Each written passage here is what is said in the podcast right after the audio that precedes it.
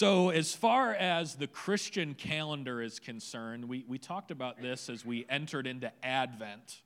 We showed a, I, I don't have it today, but we showed, you may, if you were here, you remember a big circle, and it had the months along the outside and then different seasons um, that the church participates in. And Advent begins that Christian calendar sometime around the end of November or early December is when Advent begins. It all has to do with where Christmas falls. And um, then that initiates a series of seasons. We've finished Advent, we've done Christmas, and now we're in a very short season called Christmas Tide or Christmas Time, uh, where we just continue to talk about the Christmas story and the implications of of a birth of our Savior and, and our Messiah. This then leads us into a season called Epiphany, where, if you've heard Epiphany in the sense of, um, and I received this epiphany or this light bulb moment or this aha moment, right? That is where Christ, we, we look at passages of Scripture where Christ is revealed to us. So Advent leads up to the birth of Christ. Christmas and Christmastide talk about the birth of Christ, and then Epiphany reveals to us just who Christ is, and we'll look at a lot of his miracles and parables. And then Lent is the period of time leading up to Easter, where we talk about um, how Christ suffers with us but takes on our suffering. And then Easter itself, where he is risen. And then there's Easter tide. There's a season following Easter where we look at other passages about, hey, what's, what's possible now that Christ is risen? And then we move into a season called ordinary time, where uh, we talk about, you know, this last summer we just talked about Mark, right? We looked at the book of Mark. And so um, that's kind of where we're at in the calendar. So Christmas tide is going to be this week and next week, and then Epiphany will begin. And um, if you've been, uh, hopefully, you've been following along in, in a couple of different ways this Advent season. Obviously, we've been talking about Advent related themes on Sunday mornings. And whether you've been here or perhaps you've listened to them online, hopefully, you've been able to catch up. But then also, if you've had those daily devotionals, um, if, if you've been working through those, of course, that ended on, on Christmas. And hopefully, um, a, a couple of those ways really helped you engage with this Advent season where we talked about waiting. It's pretty much something that came up every week. And today, perhaps, could serve as um, how should we prepare for when the waiting ends, right? Um, so, a applicable and applicable thing to talk about after Advent, but also throughout the year. Perhaps something good for you to have on your mind is so you've been waiting, and now the waiting is over. As far as Advent is concerned, we've been waiting for a Christ, we've been waiting for a Messiah. That Messiah has come. Now what? Or what should we prepare for? Today might be able to put a few things together in that regard. We are going to be in Matthew chapter 2. Um, if you want to follow along on one of the Bibles on the table, we're going to be on page 1501 and 1502, 1501 and 1502. Uh, Pastor Cassie earlier read the first half of Matthew chapter 2. We read about the Magi, sometimes are referred to as three wise men, who are prompted to visit a newborn Christ. And they also have an interaction with, with Herod in the process, where if, if you're catching that at all, um, and we'll learn this when, when I read the second half of chapter 2, but Herod doesn't have the purest of motives. um, rulers tend to not. And we will read that for certain um, in verses 13 through 23. But the Magi, they bring their gifts. They hear in a dream not to return from Herod. There's a lot going on even in those first 12 verses. But allow me to read Matthew chapter 2, verses 13 uh, through the rest of the chapter, finishing uh, what Pastor Cassie introduced us to. Uh, so, this is what verse 13 says. Uh, when they had gone an angel of the Lord appeared to Joseph in a dream. So when the Magi left Mary and Joseph, um, an angel of the Lord appeared to Joseph in a dream.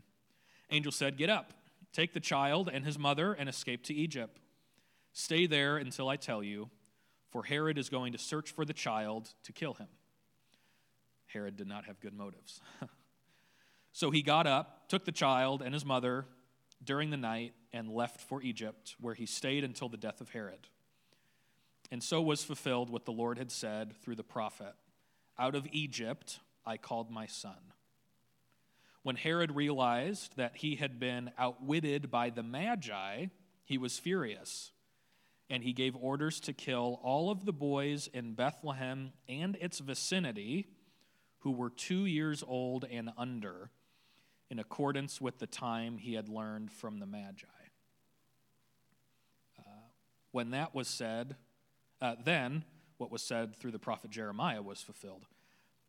A voice is heard in Ramah, weeping in great mourning, Rachel weeping for her children and refusing to be comforted because there are no more. Verse 19 says After Herod died, an angel of the Lord appeared in a dream to Joseph in Egypt and said, Get up, take the child and his mother, and go to the land of Israel for those who were trying to take the child's life are dead. So he got up, took the child and his mother, and went off to the land of Israel. But when he heard that Archelaus was reigning in Judea in place of his father Herod, he was afraid to go there. So, having been warned in a dream, he went and lived. Um, having been warned in a dream, he withdrew to the district of Galilee went and lived in a town called Nazareth. So was fulfilled what was said through the prophets that he would be called a Nazarene. And thus is some of the origins of our denomination, it so happens to, to be. Um, that we associate ourselves with the one who is born of Nazareth, uh, because that wasn't a compliment, by the way. Um, that's why we, we call ourselves Nazarenes. Um, I want to pull out one central theme of Matthew chapter 2. And that theme is hearing. This idea of hearing, um, hearing something. In verse 3, Herod hears of the news of a born king to the Jews. And he responds, of course, in the way that he responds. In verse 12, the Magi hear in a dream not to return to Herod on their way home. In verse 13, Joseph hears in a dream to get his family to Egypt. In verse 16, Herod hears that he was outwitted by the Magi. In verse 19, Joseph hears in a dream to go to the land of Israel. In verse 22, Joseph hears in a dream to go to Galilee. A lot of hearing is happening. And if we were reading this story as a general just story, a general narrative, we are observers reading a story that has been handed down through generations. Then we could say a couple of things. We could say, here are a few different examples of hearing something and then responding. That's a very base level, broad look of this passage. Herod heard something, he responded in a very violent way, right? Joseph heard something, and he was obedient to what he heard. The Magi heard something, and they were obedient to what they heard.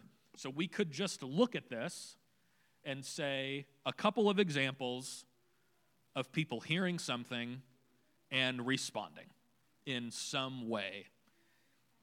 If we went a little bit deeper, we could say, wow, it's crazy that the Magi and Joseph seem to be hearing from God.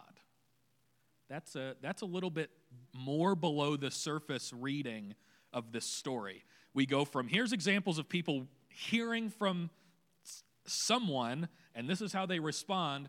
We go a little bit deeper and say, they're hearing from God. That's crazy.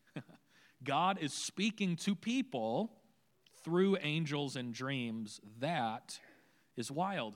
However, we can't stop there.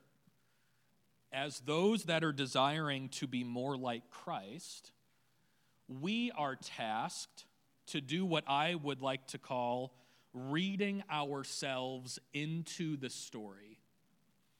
We are called, we are asked, we are tasked with reading ourselves into the story, asking questions like in this particular passage, who do I associate myself with?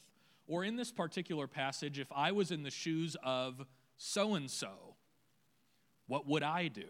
If I was if I was Joseph and I heard in a dream that I was supposed to do something, would I do it?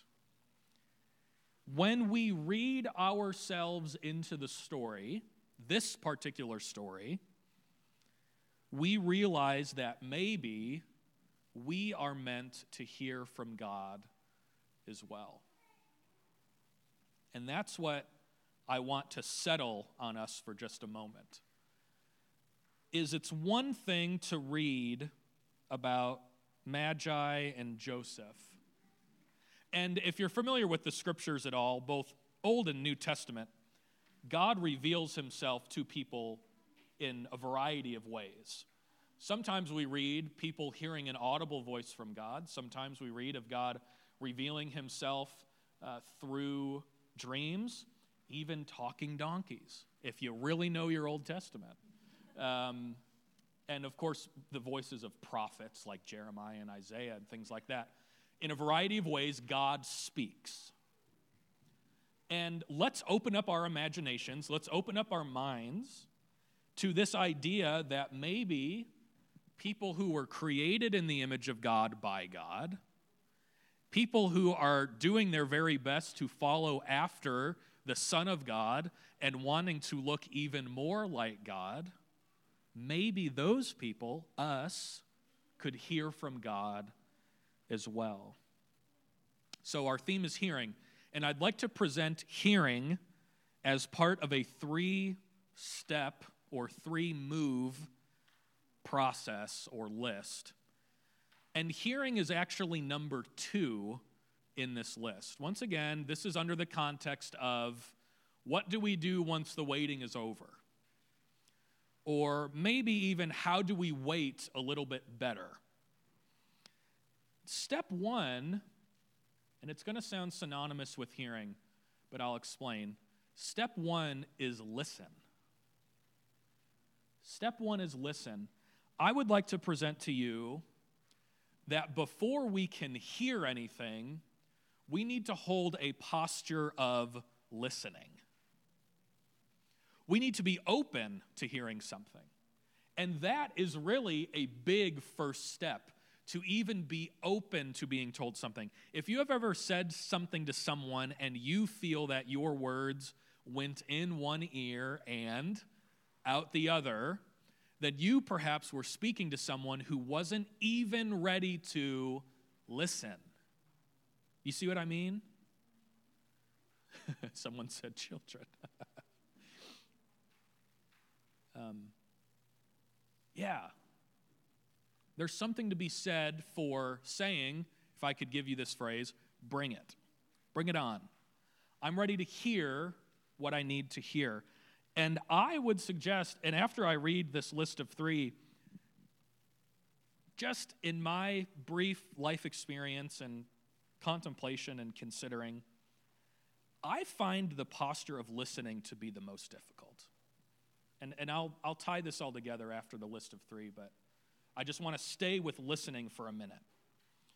Um, this idea of listening open, openly, asking, What is being said to me? Here's the deal we believe that God has spoken. That's something we believe is true. We have scriptures that have been handed down through millennium and generations, and it is quite a miracle that even in the language of English, we have these. It really is a miracle. We're reading thousands and thousands of year old accounts. And English hasn't been around for that long, by the way. And um, so we, we read stories of God having spoken. The very, very, very first page in everyone's Bible accounts for a God speaking creation into existence. It, it is through speaking that he creates. His breath brings about light and darkness, and water being separated from the earth, and there's this void, and, and there's land creatures and sea creatures and air creatures and all of these things. The very first page of all of our Bibles is speaking. So God has spoken. But what we also need to hear is that He is still speaking. God spoke on the first page of our Bibles.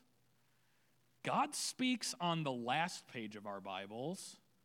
And he has also been speaking throughout human history to different people to, to rise up and do certain things, and speaking to different um, groups of people to make certain decisions. Even you, I believe, all of us, in some way, shape, or form, and this is where we really have to put on our um, just willingness to engage in mystery hats, right? But I believe that God still speaks. He has spoken but he is speaking. So we are to have the posture of listening. Step two, then, is hearing. When we listen, we say, bring it. When we hear, we say, I receive it. If it's going in one ear and out the other, I don't receive it, obviously, because I'm not choosing to retain it. But we also say, I am hearing uh, because of the fact that I'm listening openly, I am hearing faithfully. I'm not hearing what I want to hear. Now, once again, it requires open listening. It requires, and I think this is done in the listening stage, settling in your heart, being willing to potentially hear something you don't want to hear. So hearing says, I receive this. Example Herod was listening for himself. Rulers do this, right? We hear what we want to hear when we have just a little bit of power and authority. So Herod is listening for himself, therefore, he heard selfishly. Herod was not open to listening in a very open way, saying, Bring it. As, a, as someone in authority, as someone in power, Herod was listening in a very selfish way. He was listening for things where he could advance himself, where he could maintain himself. And so when he heard news, it was already skewed. You know what Herod should have done when it was announced that a king has been born to the Jews, which included him, there should have been some rejoicing, right? Like he himself, if he was listening faithfully as someone who perhaps claimed to have some pseudo religious brand of faith as a ruler that all rulers say they have, he should have, even himself, if he was being faithful, would have said, I'm a human, I'm in power, but this is even better news than me being in charge. He doesn't, though. So he hears selfishly, and his response is, you know, let's go, let's go kill people, right? Which is not a good one. yeah, yeah, little people. So we pray the same prayer at the end of every gathering, right? This is one of the exact reasons why we pray the words Give us your ears so that we can hear like you.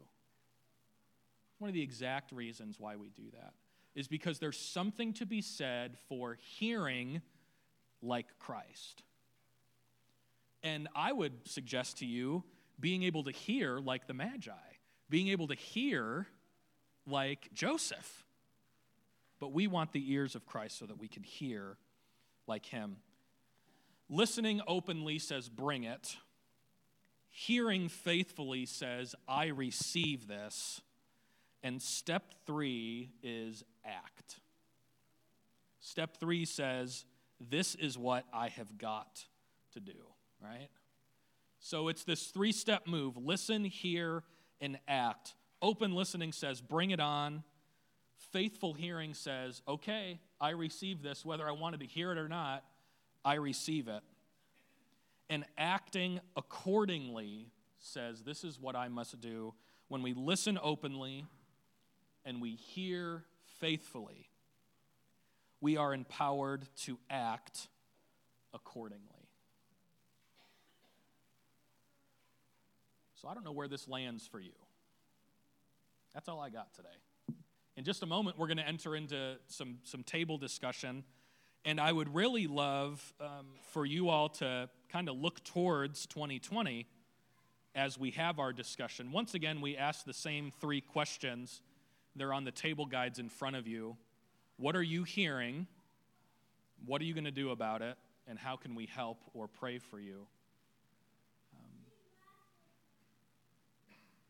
So, whatever you have heard over the last, uh, we've been here for 55 minutes, where we've been singing and catching up, and um, we've prayed, and we've opened the scriptures and read from them, and I've been afforded the privilege to share a few thoughts about them. Whatever you have heard since the moment you walked in, um, perhaps that is God speaking to you. And perhaps that is a living and active God who is, is saying something, which is, which is quite the, quite the blessing. Um, hopefully, after having heard something, or, or in this case, maybe you've been hearing something over and over again this year. Maybe you've been sensing that you've needed to do something over and over again this year. And maybe you're at the point, um, and I'm at this point with a few things in my life where, okay, new year, we've been given the blessing of a, a new start to something. Let's commit to this, right? Maybe you're at that place as well. Um, so I would encourage you to identify something that you can do based on what you have heard. That's kind of the progression. This, this progression that I shared from Matthew chapter 2 is the same progression we take in our table guides. Is, is what have you, you know, as you've been listening, what have you heard? What are you going to do about it? Now go do something about it. Because that third question asks, how can we be praying for you? Or how can we help? Um, I really like that question, how can I help? You know, it's a lot easier to sit on your couch and pray for someone than it is to get up off the couch and into the car and go do something for someone. And yet, I think that if God is working his work through us, then our physical helping could be an answered prayer. So, yes, pray, but do as well. So that's why that last question is worded how it is. Sometimes it's just pray for me, and I get that. Um, but sometimes you want someone to do something for you. and, and sometimes if someone did something for you, it would make your life a heck of a lot easier. And even though you don't want to ask, what you are giving yourself the opportunity to do is receive a blessing from someone else. And that's a good and beautiful thing, too. So I turn things over to you all. Let's take the next five to 10 minutes, um, work through those things. The, the first question would be awesome if everyone could answer, even sharing a couple of words or thoughts. And then uh, work through that list. Don't have to go in order. If you want to answer the second or third one, then do it. And if you've got something that you need some, some help with, then just share it. Um, share what you're comfortable with, be good listeners, and uh, we'll come back together in a little bit.